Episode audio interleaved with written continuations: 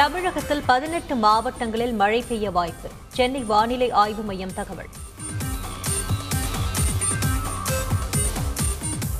தமிழகத்தின் பல்வேறு மாவட்டங்களில் பரவலாக மழை. கோடை வெப்பம் தணிந்ததால் மக்கள் மகிழ்ச்சி.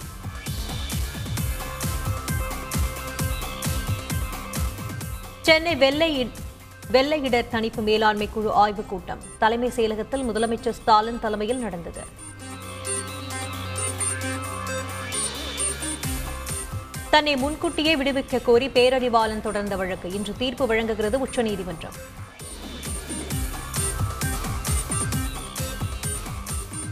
சென்னை மெரினா கடற்கரையில் தோண்ட தோண்ட சாராய பாட்டில்கள் மண்ணுக்குள் பதுக்கி வைத்து விற்பனை செய்த மூன்று பேர் கைது.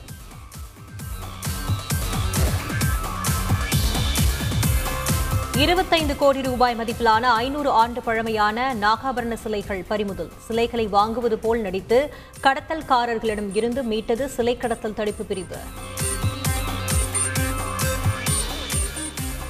நாகாபரண சிலை கடத்தல் வழக்கில் கைதான இருவரும் கும்பகோணம் நீதிமன்றத்தில் ஆஜர். முப்பத்தி ஒன்றாம் தேதி வரை நீதிமன்ற காவலில் வைக்க நீதிபதி உத்தரவு.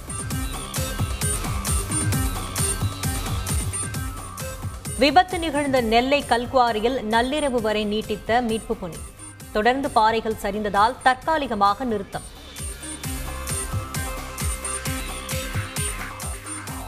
கடப்பாவில் ஒன்றரை கோடி ரூபாய் மதிப்பிலான செம்மரக்கட்டைகள் பறிமுதல். வனக்காவலர் உள்ளிட்ட ஆறு பேர் கைது. சென்னை விமான நிலையத்திற்கு வெடிகுண்டு மிரட்டல். மிரட்டல் நபரை தேடி நெல்லை செல்லும் தனிப்படை.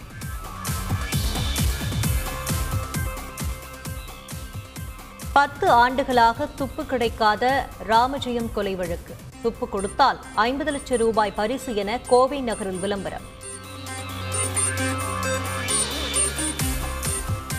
கேரளாவில் வெற்றிலை சூலத்துடன் பூஜை செய்து நூறு சவரன் நகை நான்கு லட்சம் ரூபாய் கொள்ளை.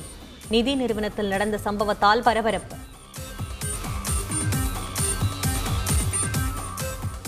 மே இருபத்தி ஒன்றாம் தேதி திட்டமிட்டபடி குரூப் டூ தேர்வு நடைபெறும். டிஎன்பிஎஸ்சி தலைவர் பாலச்சந்திரன் பேட்டி.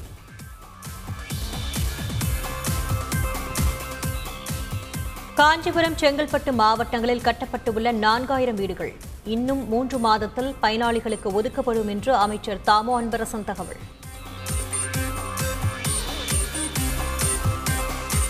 காங்கிரஸ் எம்பி கார்த்தி சிதம்பரத்திற்கு சொந்தமான பத்து இடங்களில் சிபிஐ சோதனை. சீனியர்களுக்கு விசா வாங்கி கொடுத்து தருவதாக ஐம்பது லட்சம் ரூபாய் லஞ்சம் பெற்றதாக வழக்கு பதிவு. ஐபிஎல் தொடரின் அறுபத்தைந்தாவது லீக் போட்டியில் ஹைதராபாத் அணி த்ரில் வெற்றி. மூன்று ரன்கள் வித்தியாசத்தில் மும்பையை வீழ்த்தியது.